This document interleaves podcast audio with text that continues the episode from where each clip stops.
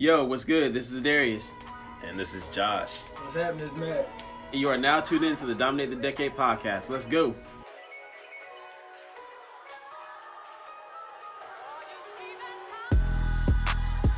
I'm trapped in. I'm trapped in, I know it. Hey, I know I'm trapped, I'm trapped, I'm trapped, I know I'm trapped. Yeah, yeah. Hey, look, I heard my niggas talking about me, whispers getting close. Uh, niggas saying breaking bread, I don't even know you. Hey, so as you guys know, we're still in quarantine. Everybody's still in the house. Well, actually, it seems like people are starting to get their jobs back going. Yeah. But uh, if you haven't, movies still uh, movies that are for free on Amazon right now. Just Mercy is one of them. Thirteenth has been out there. I think a lot of people have seen it at this point. I think that one came out maybe like a month ago at this point now. Yeah, there's a lot of. Uh, I think they just won another award for it. As a matter of fact, I forgot the lady's name, but she really did something on that project. Yeah. Yeah, Ava DuVernay. Yo, she kills every project she's in. She does a lot of different ones. But we all decided to tune in to both Just Mercy and 13th and kind of do a deeper dive into it. Uh, I felt like there was a lot of interesting things there, and there were a lot of things that kind of correlated between the movies as well. So while I was watching 13th, I was like, man, this kind of reminds me of uh, Just Mercy because I just saw Ju- Just Mercy whenever it came out. I think uh, early February is when it came out.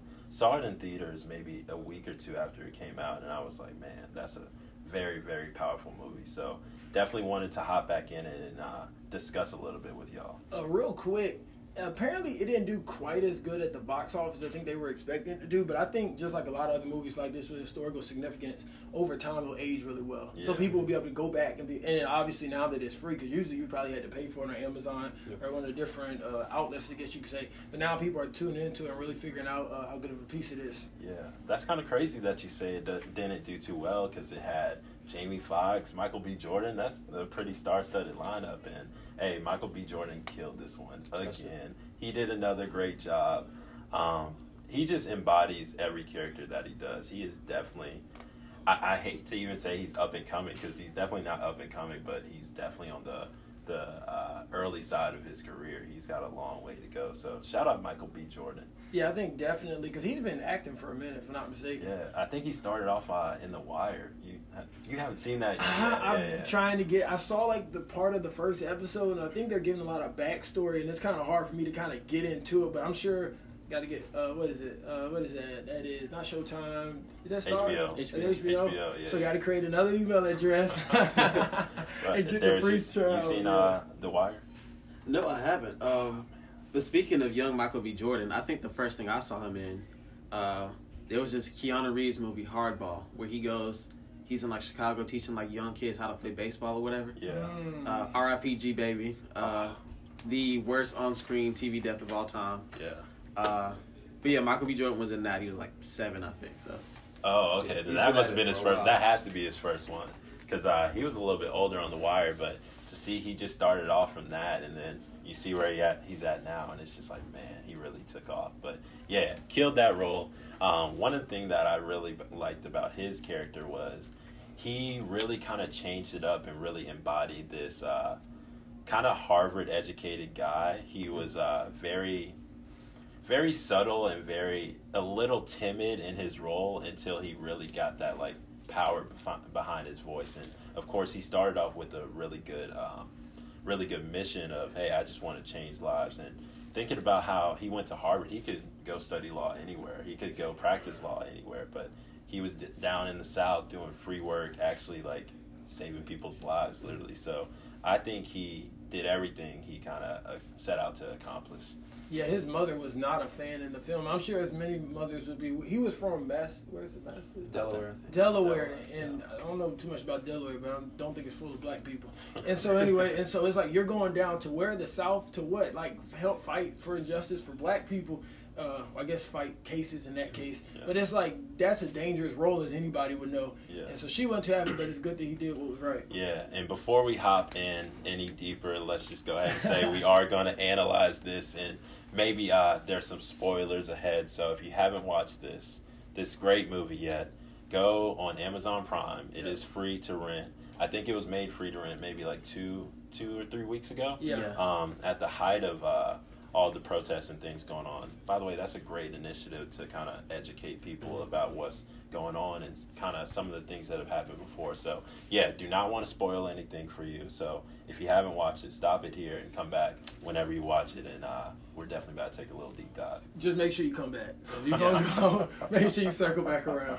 But yeah, to give um, I guess a little bit more context. So the movie, uh, Just Mercy, Michael B. Jordan plays Bryan Stevenson, who, like we've already said, Harvard-educated lawyer.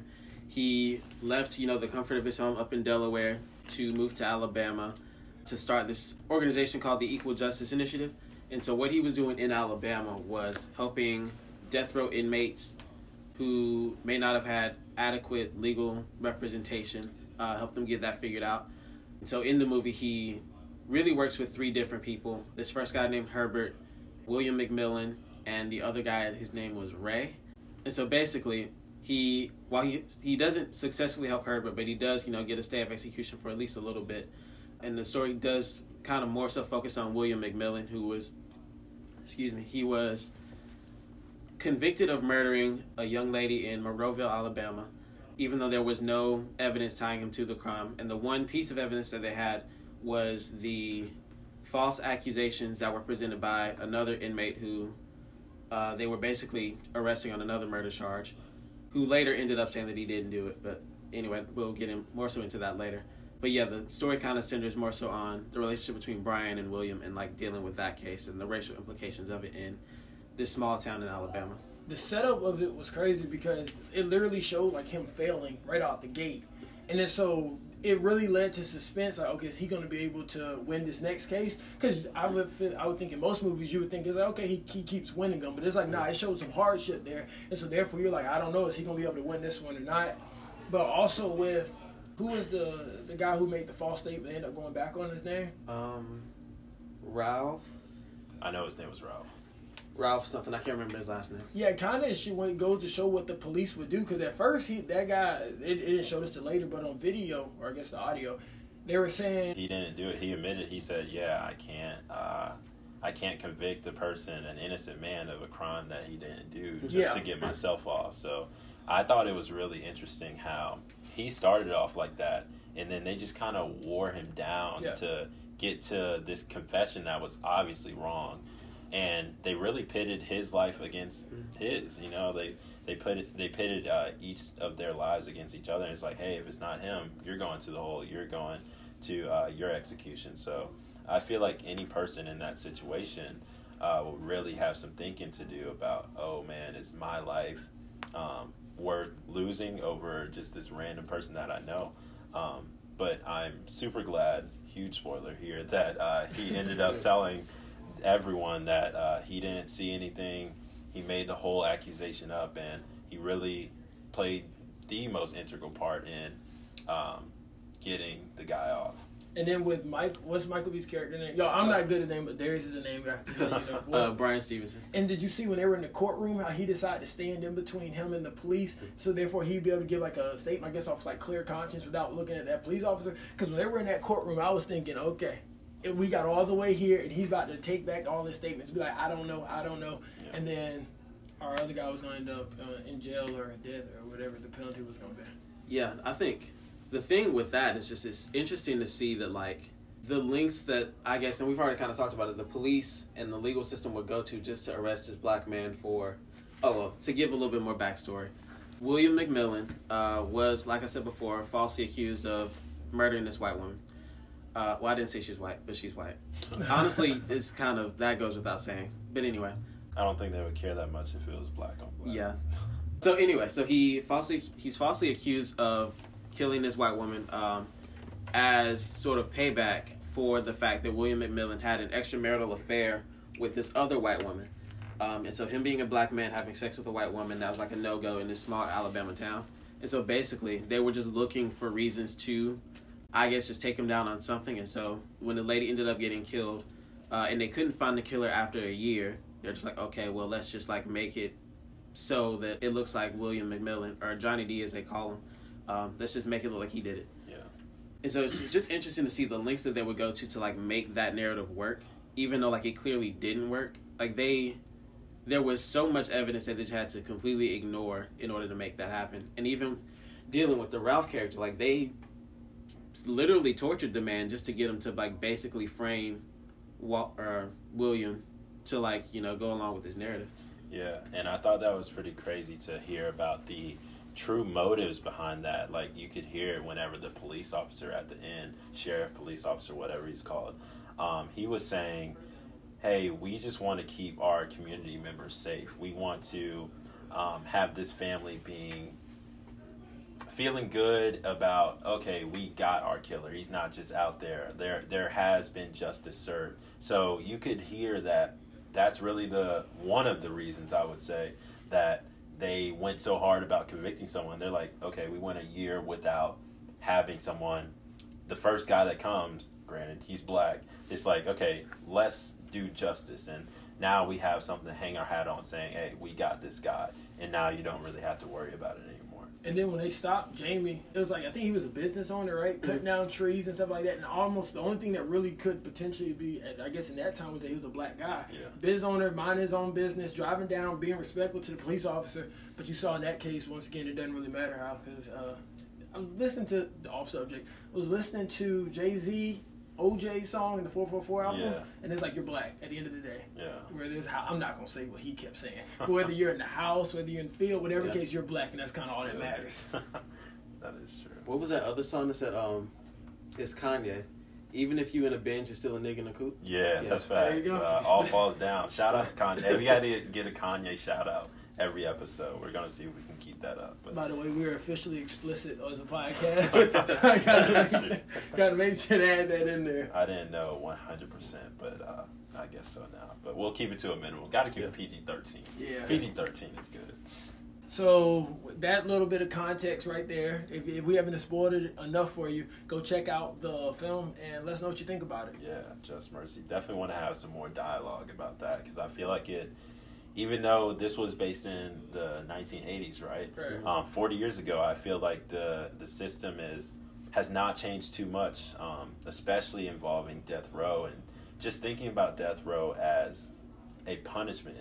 That really blows my mind. That our government, granted, there are some really bad people out here that do really bad things, and some people really deserve the worst punishment that there is. But it just blows my mind that our system can choose okay we're going to take away your life. Or even if it's not the death sentence that we're going to take away the rest of your life in terms of years. You're, you're just going to be sitting in this cell for multiple years and we're going to dock that off of your life. Taking years off of someone's life that that just blows my mind to think about. But especially with death killing people i'm a person that believes that god is the only person that should be able to like take someone off this earth. So any type of system that does that is like, oh man, I question that a whole lot. Question the ethics around that a lot. I guess that's kind of a good way whenever you're talking about having these people behind the cells. Because whenever I was watching the document 13, obviously you always know humans are meant to be in cages and stuff like that. But when you were sitting there looking at a lot of the cages or the cells in the 13 documentary, it's like, yo, people live there. Like sometimes those dudes could like probably extend their arms both ways, and that's like the whole entire cell. And mm. one of the ladies was saying how I think it was her son that was. I think so. Yeah. I think it was her son. He didn't even have windows, mm. and then so it kind of I could see how that kind of takes your will of life a little bit, and then especially whenever you go back outside the when you go back to the regular world. He was in there for 14 years. Damn. That's crazy. And did Jay Z write it? I don't know. I'm talking about Jay Z so much. Did Jay Z write a document? Did, I think he did a documentary on that boy, Kalief Browder, yep. Khalif Rod. Yeah, you Which is give- also on Netflix. Do you want to give a little context about who that guy was? Um, so Kalief Browder basically was another person who was falsely accused of a crime. I can't remember exactly what it was, but he was given the option of either taking a plea deal, basically saying that he committed the crime and he would have gotten a shorter sentence than if he had gone to trial.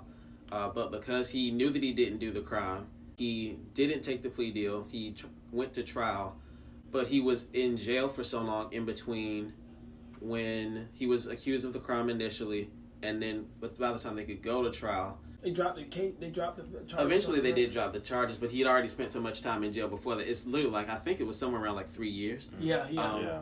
And he's in like jail, jail, not like county something like that. Um, and he'd gone through so much like physical abuse and mental abuse and emotional abuse while he was in prison for something he didn't do that he ended up killing himself, I think, a year or two after he got out of jail. Because, like I said, the different mental health issues that he, you know, came out with. Um, so, yeah. Yeah, just thinking about the psychological uh, changes that you would go through being in there. Number one, even if you did a crime, being in there, having those people around you, different people that did these hard crimes, and they really, a lot of people in there are like, okay, I may be on life or I may have 25 years. It doesn't matter to me what's going on now. Being in there and just having to face that every single day, having your freedom taken away, and then adding on top of that, knowing that you didn't do something, Yeah. it's like, man, I, I don't know how I would respond. I know I would be just tripped out in my mind. I'll be like, man, this is absolutely crazy. Like, get me out of here. And in the documentary, I heard one of the guys saying, the guy with the hat, he was saying nobody from the hood goes to trial. And so you automatically just, you don't automatically, but you just plea, you kind of weigh your options. But that's kind of what the system is kind of built on, kind of hoping that you do that, per se. And so a lot of times, like you say, people are sitting in there and it's like, I didn't even do it. But it was just the fear of potentially going to trial and then being, this. because I heard one of the ladies say in documentary, you could be punished because sometimes the, uh, the justice system kind of looks at you like, how dare you not just take the plea, but you want to challenge our judge system? Okay, we're going to give you something for that. Yeah, I mean, and that's just, that's crazy how, like, you, like we've been saying, like, you can know in your heart that you didn't do something. And, like, so the, like, a plea bargain basically is so if I plead, let's say I, I stole a car, um, and I get arrested for stealing this car, but I claim that I didn't do it. I could take a plea bargain which says like, okay, I will admit to the fact that I did it, and maybe I get like five years. Uh, and also, I don't know what the sentencing terms for like. That sounds I guess pretty in this case, accurate, Grand though. Theft Auto. Five years for stealing a car. That's Hey, Grand we'll go for it. well, let's say you know I can say that I stole this car, and I'll get five years. Versus, I profess my innocence uh, and say that I want to take it to trial. Then I can end up getting like you know fifteen to twenty, um, as opposed to like the five. And so I mean that's a hard thing to like turn down, especially you know if you're you know young and you have really the rest of your life ahead of you. And like I said, if you know in your heart that you didn't do it, it's you know hard to basically say that you did something you didn't do, uh, and then risk taking like you know that much more jail time. And one thing, let me say this real quick. One thing I always think about too is whenever that judge hits, that's the mantle, right? The gavel. When they hit that gavel, excuse me, not, not, whenever they hit that gavel, that's law. Yeah. Like whatever it is, there ain't no coming back. So what you hear a lot of times is guys, which is Fifty Cent has this for life, which talks about this. It's like so. Uh, sometimes you get convicted, whatever case, is, you go to the prison library, you try to maybe read some books, try to see maybe if there's a loophole in the system.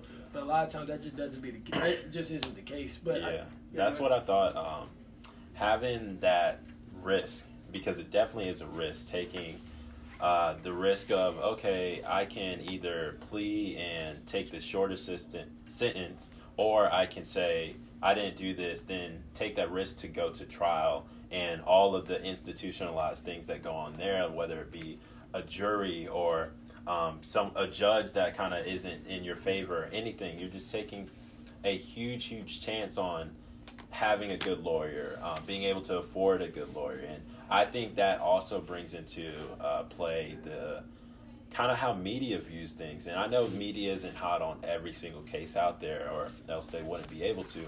But some of these higher name cases where it gets like local media and people formulate these opinions before there's even trials, or they kind of uh, they brought it up in the documentary. They said they uh, make people their crime. They make that out onto them through the news, through uh, newspapers, through media, or anything like that, and kind of just force them to force the jury that is to see these people as their crime as oh man they already did this. We're coming here to just finish the job off. So i feel like just taking that chance is something that's super daunting and you don't want to be like oh man i can end up being in jail three times as long. Let me just go ahead and take this plea deal. It's the risk of a lifetime. yeah But to start, I guess we could backtrack a little bit. Y'all noticed a percentage that y'all really were interested in. Uh, I think right when the documentary started, what was that percentage? Yeah, they opened up with Obama talking about. I also thought it was cool how they started off with Obama, but it was saying how America, the total population of America, only represents five percent of the world population. I think we do we have like three hundred million. I think Something just like just a little bit over three hundred million, and there's seven billion people in the uh, in the world generally. So they said America represents 5% of the total world population, but our country houses 25% of all of the prisoners in the world. And I'm just like, how does that even get to be? You know, like, that doesn't make any sense at all. And there's definitely something in the water there. So a fourth of the world's population, I mean, the a fourth of the world's prisoners is right here in the United States. We're not even talking about North America. Mm-hmm. No, no, we're just talking about the United States, the land of the free. The land of the free. That's kind of fun. That's ironic, Yeah. honestly. And I will also say South Carolina specifically, because I know a lot of our listeners in South Carolina, we contribute heavily to that too. So, Oh, like, we're up there. Bro, I, I bet that's the same for all of these uh, former 13 uh, states. Yeah, yeah, yeah. 13 states that kind of came. Hey, maybe that's why it's like 13. No, no, no. It was the 13th Amendment. Yeah, yeah. but there were 13 original states that uh, kind of like were the base of slavery and where people came in and all these different places. Like Charleston is one of the most famous cities. Maybe not like famous now, but it's one of the most historical cities in the whole country just because that's kind of like where everything started or that that was one of the places where everything started. So in the south there's a whole bunch of history, but a lot of it is negative history too. and we're kind of seeing that with all the statues and stuff that are being torn down. A little history lesson. Charleston, I think it was Charlestown, whatever it is. That was capital of South Carolina, right? For the longest. I think it was for a Yeah. little minute. Not even almost 100% sure. And also, it kind of goes to show, I don't know, I, you guys, I'm sure, remember the image where it was shown. I thought it was not cool. Definitely interesting whenever they, they showed the image of the southern states and how people end up leaving us, black people end up leaving the southern states. And it's not just because of like tourism purposes or something like that. It was because of what? Like refugee, I think is what they said. Yeah, and so and that's interesting because like another thing we talk about a lot is kind of like the whitewashing of history, and so I know for me personally, I was taught that like okay, well, people just thought that there were better jobs, Better and, jobs. Yeah. But I'm like, nah, like people were literally getting like lynched left and right, and like these people were leaving for fear of their lives. They weren't leaving just because they wanted like you know a job at GMC or whatever. And then so we see all the time in uh, these other countries. You see it on CNN. I don't really watch CNN, but I, I tune in occasionally and I see it. And it's like so all around the world, in Africa, Libya, uh, different countries. And it's like, wow, we had that going on here with our own people. So Yeah. something else to note. Exactly. And if it's somewhere else, we're so easy to categorize it as, oh, those refugees need Yeah. help, you know. But when it's us or even our, our neighbors, Mexico, like we have people coming over and we we look at them as, not we as a collective, but a group of people within our country we look at them as like, oh man, that, that shouldn't be happening. Whereas you can look somewhere else and say, man, those refugees really need help. So I thought it was crazy interesting how people kind of shifted and migrated from the South, and you see the ramifications of that every day. Like Detroit is a huge black city, and it's always been. Whether it's uh, that same way now, I mean, gentrification is still a thing.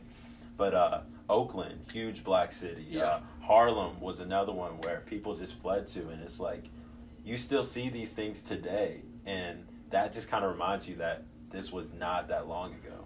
Yeah, one thing, and then also kind of to backtrack a little bit, I saw earlier in the documentary when they were talking about the birth of a nation, and I heard mm-hmm. about that movie. I think that's a movie. Yeah, a movie about two years ago. I think in one of my history classes. But that's another thing I've noticed. You see a lot of that stuff still present today, mm-hmm. as far as the why people the people thinking African African American males are lustful all the time to like white women and stuff like mm-hmm. that. Because I remember a specific part in it where the white girl would rather jump off of the rather jump The off ledge, of the cliff yeah. the ledge than to be raped by a black man. And it's like they knew what they were doing when they made that film, and so it kind of confirmed to a lot of probably white America at that time. It's like this is what those people are. So this is so we got to get rid of them. And they said that also led to the resurgence of the KKK, Mm. which I was like, okay, that actually makes a lot of sense. And the burning of the cross was not originally the KKK's thing. They said they did that for cinematic purposes, and then then you start seeing it all over the South. Yeah, and I thought that was just interest, interesting to see how that narrative can kind of get changed. And they tou touched on it a little bit later in the documentary whenever they were talking about making uh, these people that are being convicted already saying, oh, these are criminals, you know, um, and we're just finishing the job. Um, so that creating a narrative is something that was seen not even just in these specific in- incidences, but over all of kind of our history where you create a narrative of who these people are, what they do, what you should think when you see them, and you just see how that manifests itself in multiple different things. And I think to kind of to also like turn that on its head a little bit, because in the Birth of a Nation, it does very much focus on the characterization of black men, uh, but the other like central piece to that is also its characterization of white women. Um, which is why you see a lot of like Karens, I guess as we call them in like you know society today. Them using like that whole like oh my gosh I'm this helpless person who like needs defending uh, against these like you know black people who are just like really enjoying you know a barbecue or just walking like down the street selling lemonade stuff like that.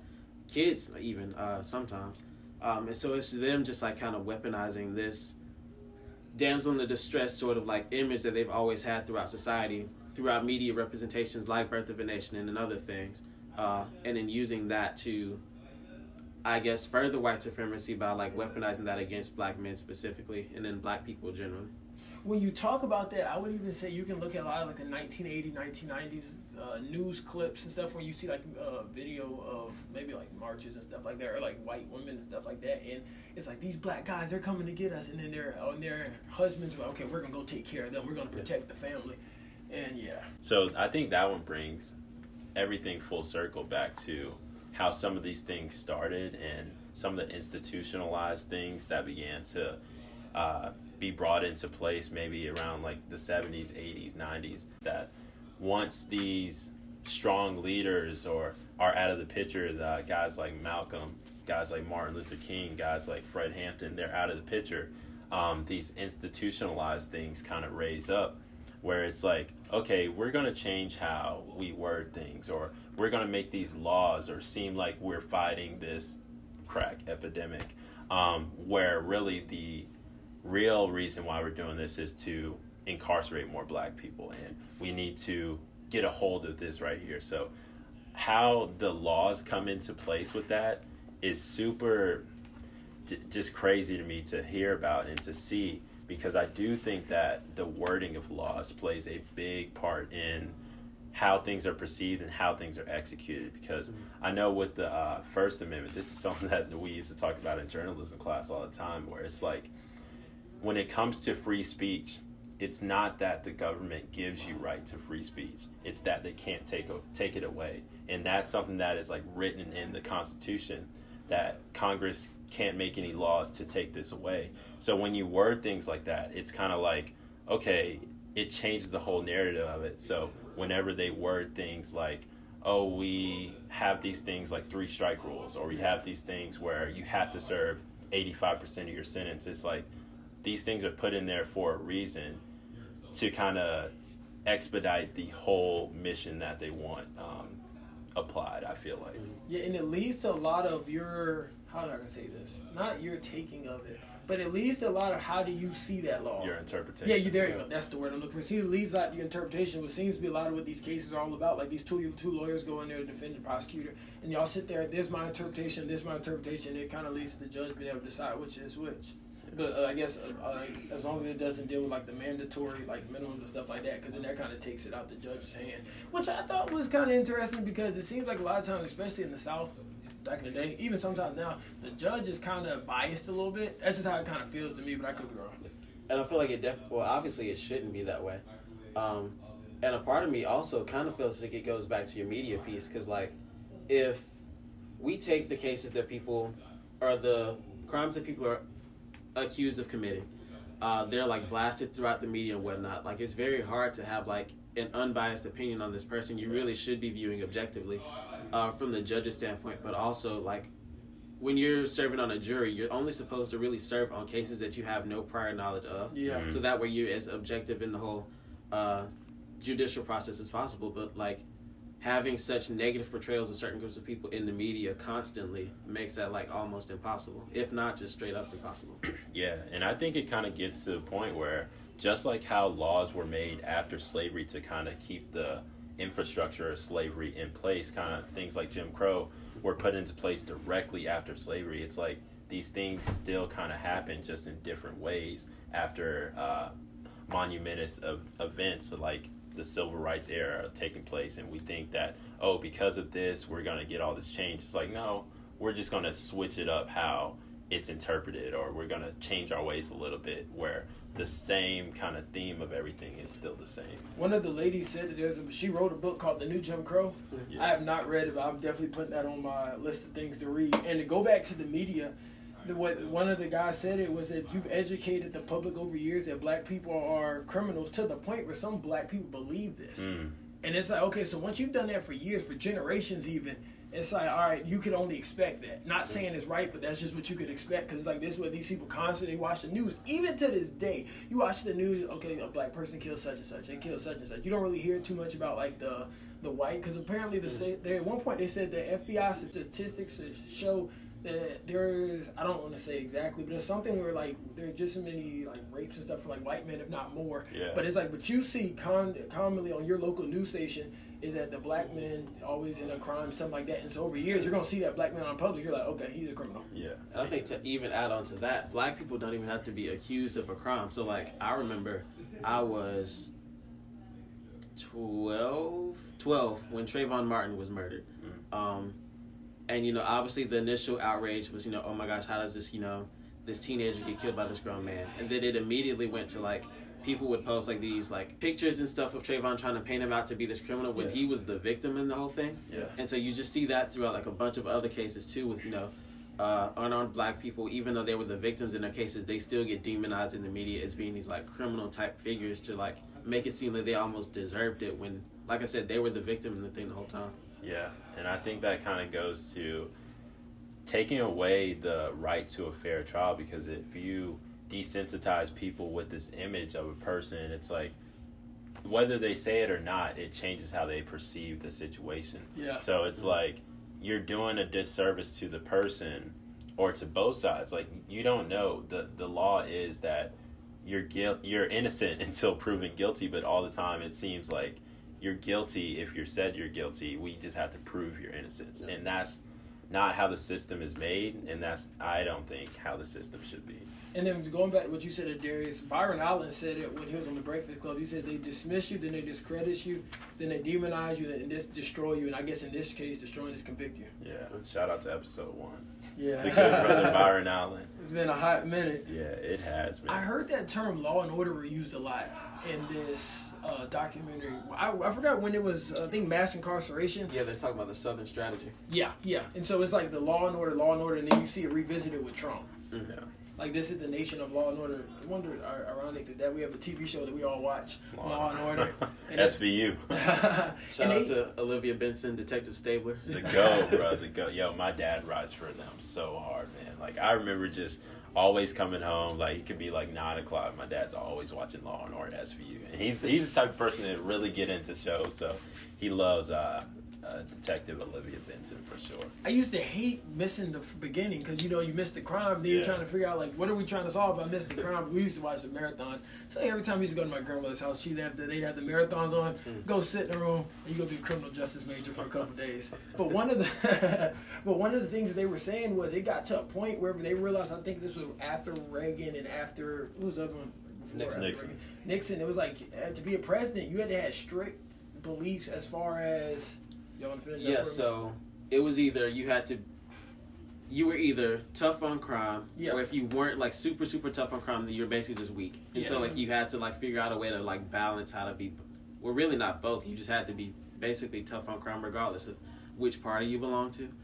Um, which I mean, obviously that just ended up disproportionately affected like black and brown people. So And that's whenever they said Clinton, that he was one of the first one had to kind of figure out how am I going to gauge this to be able to get the dem, uh, to get the different votes and stuff like that. And so he came in and he brought in the uh, the two or three policies. I know one of them was Three uh, strikes. three strikes, and then the mandatory minimums, and then the 1994 crime bill. So y'all kind of want to break those down a little bit. Yeah, I don't know too much about that uh, 94 crime bill, but that uh, minimal sentence thing, the truth in sentencing, I think is uh, the name that is called. It was saying, regardless of what you uh, get indict, indicted of, I think it is, um, whatever sentence that you get, you have to spend at least 85% Yeah. of that Yeah. in a actual jail. No matter if you did it, no matter if you didn't, if you get convicted of that, you have to, no matter what, spend 85% of that in a cell.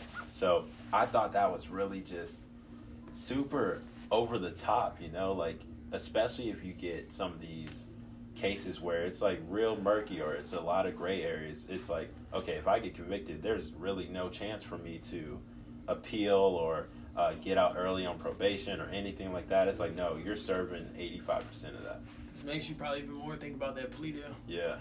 And I was gonna say, even to add on to that, like, because there's such a discrepancy between like what a crime in, say, for instance, South Carolina is, I guess, worth as far as how much time you're gonna spend in jail versus like you know somewhere, it could even be in Georgia. So, um, I know there was one story that they brought up. This lady, she had, she was carrying some small amount of cocaine, I think, but she ended up getting like life in prison without parole for the, like this was her very first crime.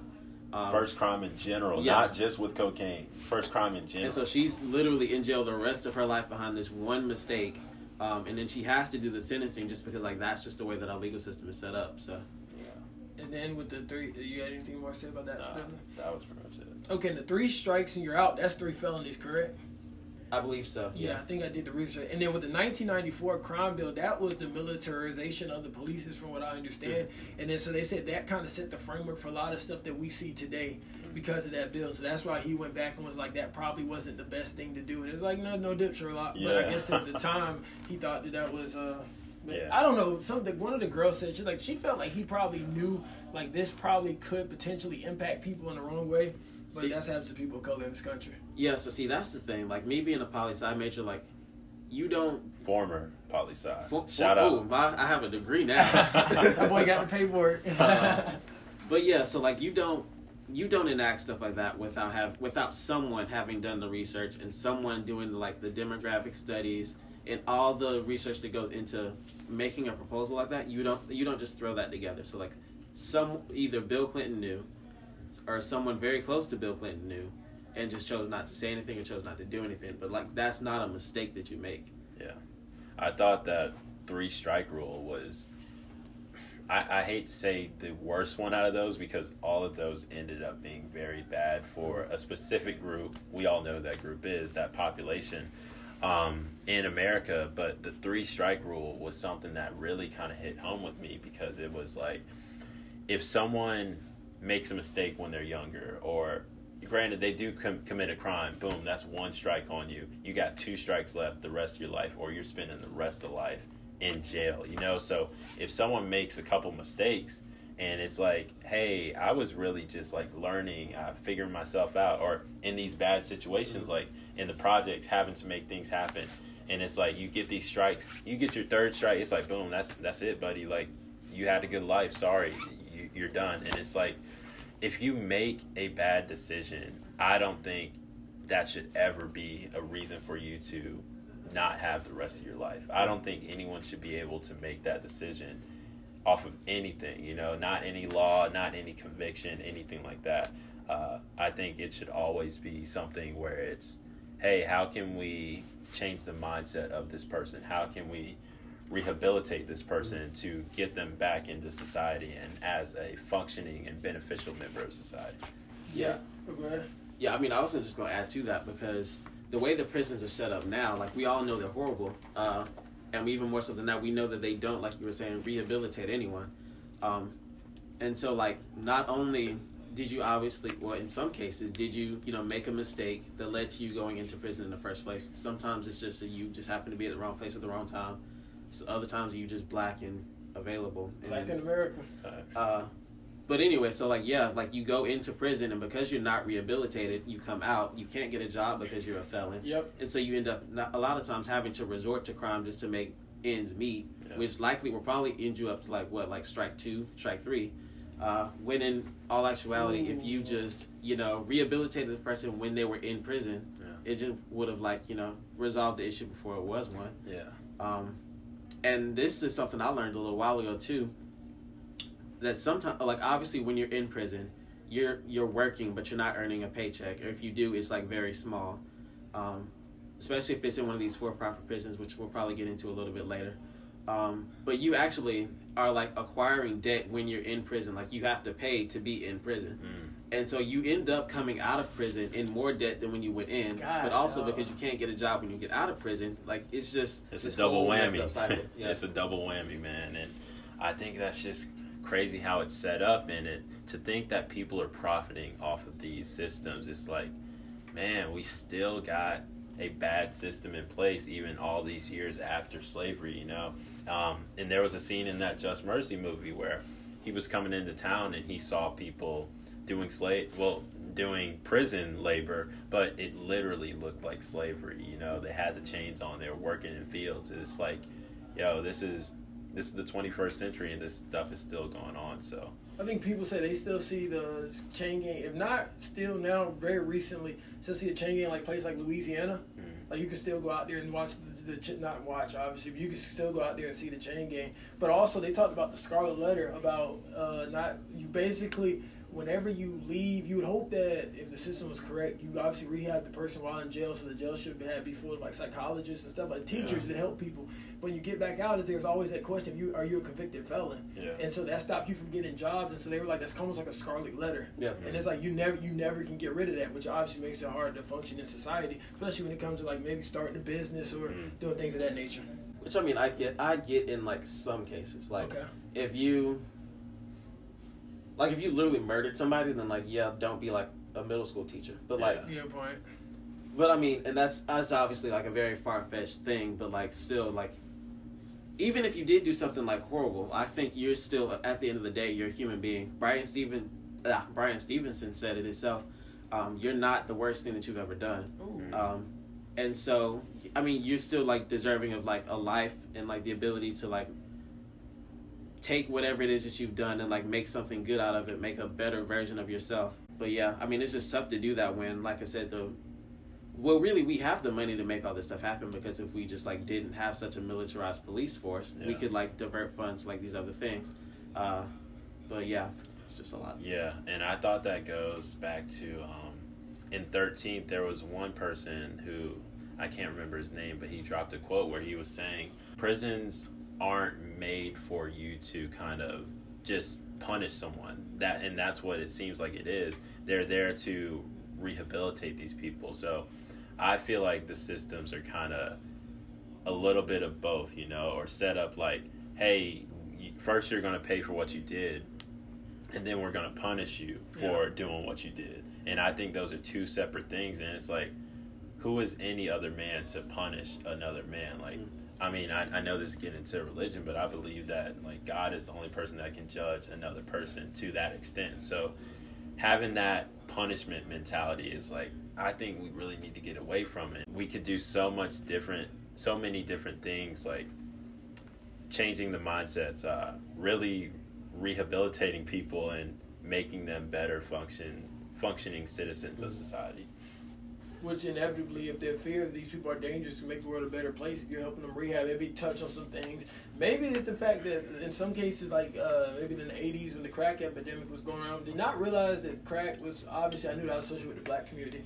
Didn't realize that cocaine was with the white one and the white person just get a slap on the wrist. Didn't realize that. But it's like maybe some of their issues result from you taking the father out of their home by putting crack into the black community and then arresting people for Yeah. then for having crack, which sounds crazy. I feel like in another country they hear it, they're like, wait, what? It's like, yeah, that's what really happened out here. But yeah, so maybe some of the problems y'all caused them, or through the system, systemic, excuse me, racism, things of that nature. Yeah. Uh, and I thought this is completely different, but I thought it was kind of funny to think about how cocaine, the whole, co- whole cocaine industry, um, whenever it was like illegal and everything, that basically built Miami and different parts of Florida. Ah. But then you see the crack epidemic destroy black communities. So it's like, uh, what's going on there? Like, why does it benefit one group of people when it disparages another group of people? I didn't even think about that. Yeah, bro. Hey, that whole movie Scarface, man. Hey, if you haven't seen Scarface, definitely check that out. But Um, there, there's so much history on Miami and the ties that cocaine had to building that entire city. Scarface? Scarface, I'm Al check it out. Pacino.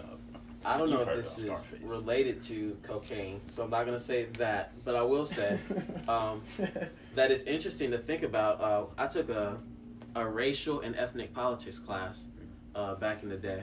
Um, Back in the day. and we were talking about basically the the different immigration routes that certain ethnic groups like took to get to America. Yeah. Um, obviously, there was this whole like communist thing in Cuba, and so a lot of uh, Cubans were like immigrating to the U.S. into Florida. Yep. But because we were all just like, you know what, we hate communism in America, we just like basically let them come in. We incentivized them to come in. yeah. Obviously, there's a large like Hispanic and Latino population in Miami specifically, but also just Florida. But there's Yeah. also like a lot of black people too. And so basically, the Republican Party really incentivized the Cubans to like settle in Miami, and they gave them all these sorts of like government benefits and stuff that like helped them like create these like more stable communities. Yeah. But it didn't offer that same stuff to like the black people that were already there, Mm. which created a lot of like racial tensions and stuff between them. Oh. Man, Uh, that makes sense though. That And makes it basically sense. just like led to like the Cuban American community. They were able to like I guess like solidify themselves a lot more and like solidify themselves in the culture a lot more than black people were able to. Okay, what are some of the incentives? Do you know of any that he gave specifically? One or two? Oh, it's been a minute since I looked into it. Uh, Had to be some stuff with businesses. yeah, I think they definitely did give them like maybe like some subsidized things so they could start businesses and stuff like that. Um, maybe some help with like finding like housing. I would just assume these are all assumptions. Do not. We're gonna re- Yeah. we're gonna research for sure. I know that it. Ha- I know that they were benefits of some sort. I'm just not sure which ones they were. Man, that is crazy to think about because the whole topic of reparations that that's another podcast for another day. But uh, oh yeah. that whole topic is like, man, could we get something? Like you know, like these other groups of people have had these different things. Like even Native Americans, like Native Americans got it just as bad, and I don't want to say just as bad, but definitely have some tremendously crazy things that happen to them and really really sad things that happen to them like by the hand of people who built this country and people who are still in power today. Um, but you see them having reservations or they, them having different things that are going on. Um, and you never want to say like oh like that's enough it's it's never enough whenever there's lives lost and things but you look at the black community and it's like well what what do we get besides a like get over that Are we supposed to get 40 acres and a mule? supposed to Yeah, that was in South Carolina. Uh, special order forty six. I, I can't remember that. There was there was a special order and it had a number. but yeah, so they were supposed to get forty acres um, along the coast of South Carolina, actually, um, which we got, but it was almost immediately taken away. Mm. Um, love to see it. Uh, hate to see it Yeah.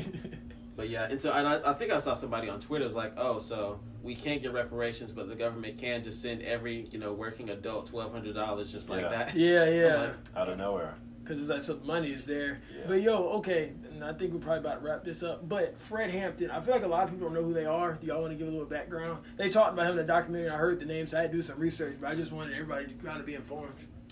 Uh, so basically, the the short and quick version of Fred Hampton, he was a leader within the Black Panther Party in Chicago, I believe. He was considered at one point to be one of the most dangerous men in America. Uh, By the FBI, right? Yeah, about it. Well, first off, the FBI should be a podcast in and of itself, especially during like the '60s and '70s. Uh, some real shady stuff going on. But anyway, uh, he considered to be one of the most dangerous men in America because of his ability to bring together people of different racial groups. Uh, so within Chicago is where I believe he was uh, stationed. He had gotten together black people, white people, Native Americans, Puerto Ricans, other um, Hispanic and Latino groups you know, some more upper class people, some poor people, so on and so forth. And so obviously the powers that be were just like, yeah, we got to put a stop to this one. yeah And so he was 21 when he was murdered by the police. They literally went into his apartment where his pregnant wife was like laying in bed next to him at like, I believe it was 4:30 in the morning, and just like, op- to say open fire is like an understatement. Mm. Like a barrage of bullets just like you know flying into his apartment, you know, br- brutally murdered in cold blood, all because you know he was fighting for you know the rights of the less fortunate. Not I don't want to say less fortunate, but the marginalized communities. Uh, that we're really still fighting for today.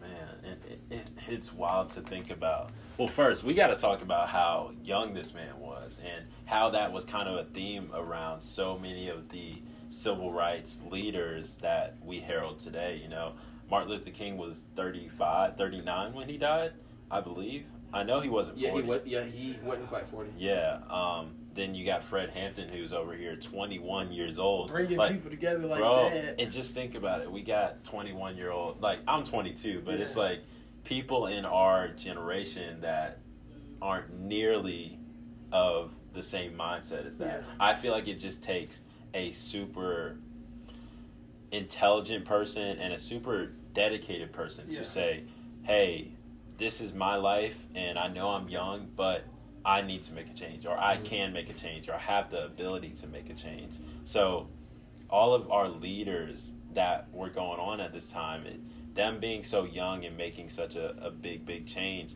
just to think that these people could literally still be alive today if they weren't killed in cold blood, um, that's just, it blows my mind to think about. And it kind of puts that pressure on me as an individual where it's like, I, I, I like to think, oh man, like you're young, you got time in, uh, ahead of you, but man, there were people before you doing way bigger things at their age group um, than you are right now. And I know we, on the Dominated Decade podcast, we have had some pretty uh, heavy topics to start off the, the podcast, but it won't always be like this. Hopefully, we can talk about some empowerment pretty soon.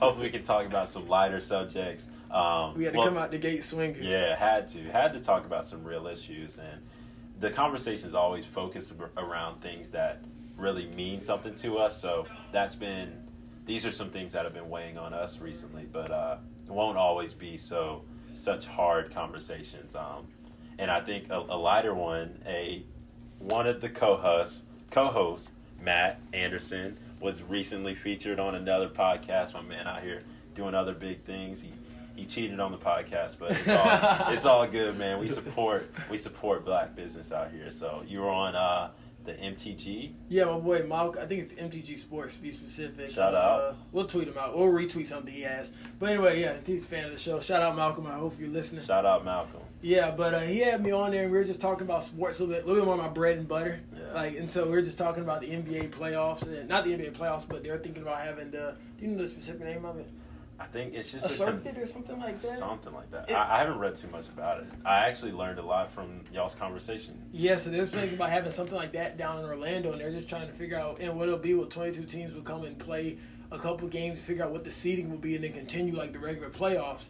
And so some players are saying that they don't want to play. I think Avery Bradley specifically said he doesn't want to. Yeah. Kyrie and some of the, I think Dwight Howard are saying that it would kind of serve as a distraction for the Black Lives Matters and things Yeah. right now because then everybody just gets back to sports and goes on to life as mm-hmm. usual. You've even seen things on Twitter, people be like, yo, Breonna Taylor, we're not talking about her anymore. Yeah. And so they're trying not to phase that out, but that will be in Orlando. It's been approved. You see that the we'll stay on this, but I'm just saying. And you see baseball season's been approved. The football, Yeah. they trying to make this thing happen. They are trying their They best. They need that money. I'm telling you, like from high school level to college, uh, I think Clemson just had like 7, 11, 15 more guys Yeah, test positive. test positive for COVID, so they're trying to. But yeah, so that's what we're talking about. Yeah, LSU had what twenty three. Yeah, Yeah, them Oh boys my went to a nightclub, which I guess a lot of people going to a nightclub, but it's like the stakes kind of high here. Man, hey, I'll tell you what, I don't understand, and I don't see us having a college football season.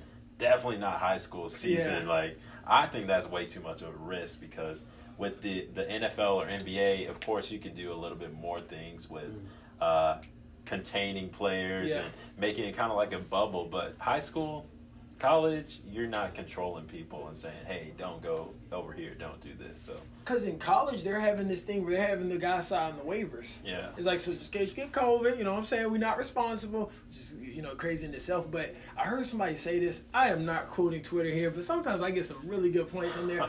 One of the guys, because More, Morehouse has decided that they are canceling the season. I saw that. Quincy Avery, Sean Watson quarterback coach. Shout out him. Should be listening to the podcast. You know I'm hit you up. But that's beside the point. so anyway, so he was saying that, and somebody replied. They're like, uh, HBCUs are actually some of the HBCUs that have decided to cancel the season are actually showing they care a little bit more because in places like Clemson and Ohio State, they have all that funding cannot keep. Not keep COVID away, but cannot contain COVID. Schools with lesser budget for football have absolutely no shot. Yeah. And so that's that was one breakdown. I was like, oh, so you know, I had to give the man a shot. I said, hey, this is Yeah. a good point, my guy. He ain't like it. and They don't never show you no love, but it, it was all good. Yeah. Um, but yeah, your episode with uh, your boy Malcolm was really insightful. Um, I liked the part where you were saying how you had to kind of transition from only talking about sports Yeah. to like some other things. So thinking about that, I definitely had my own little journey to talking about some heavier issues. I used to love sports. I still love sports, man, and I know we don't want to take any uh, any shine away from the things that are going on right now, but dog. I can't wait till NBA comes back on, you. bro. Hey, my Celtics, they they looking good right now. They were looking good before everything started. Shout out to the boys, Jaylen Brown and Jayson Tatum, my two favorite players. But man, this NBA season, I feel like is gonna definitely be one for the books. You know, You seen Tatum got a new haircut? let's not speak on that. I, I don't think that. I don't think that's the move at all. Um, Tatum, I think we need to switch it back to, to the other haircut. But hey, as long as you get in buckets, my man, you can have whatever haircut you thought want. thought it was crazy that Kobe wanted him to go. That Kobe told the Lakers to get him, but obviously it's good PR. They're like, we'll take Lonzo, Yeah. and it turns out to be Jayson Tatum really was that guy. Yeah, Jayson Tatum. I, I be telling people all the time, man, like Jayson Tatum and Jaylen Brown. Jayson Tatum gets more of the hype now, but I'm like Jaylen Brown is just as good, man. He he really took another leap this year, so super excited to see how the end of the season kind of plays out and who ends up taking home the title because there's a lot of great teams this year. Uh, both LA teams, uh, Celtics, Oh, Clippers. uh, That's what I'm yo, going for. Raptors are still nice. Man, Kawhi leaving there really didn't make too too much of a dent, even Yeah. though he brought them a championship last year. Brought That's the crazy. six, brought the six a championship.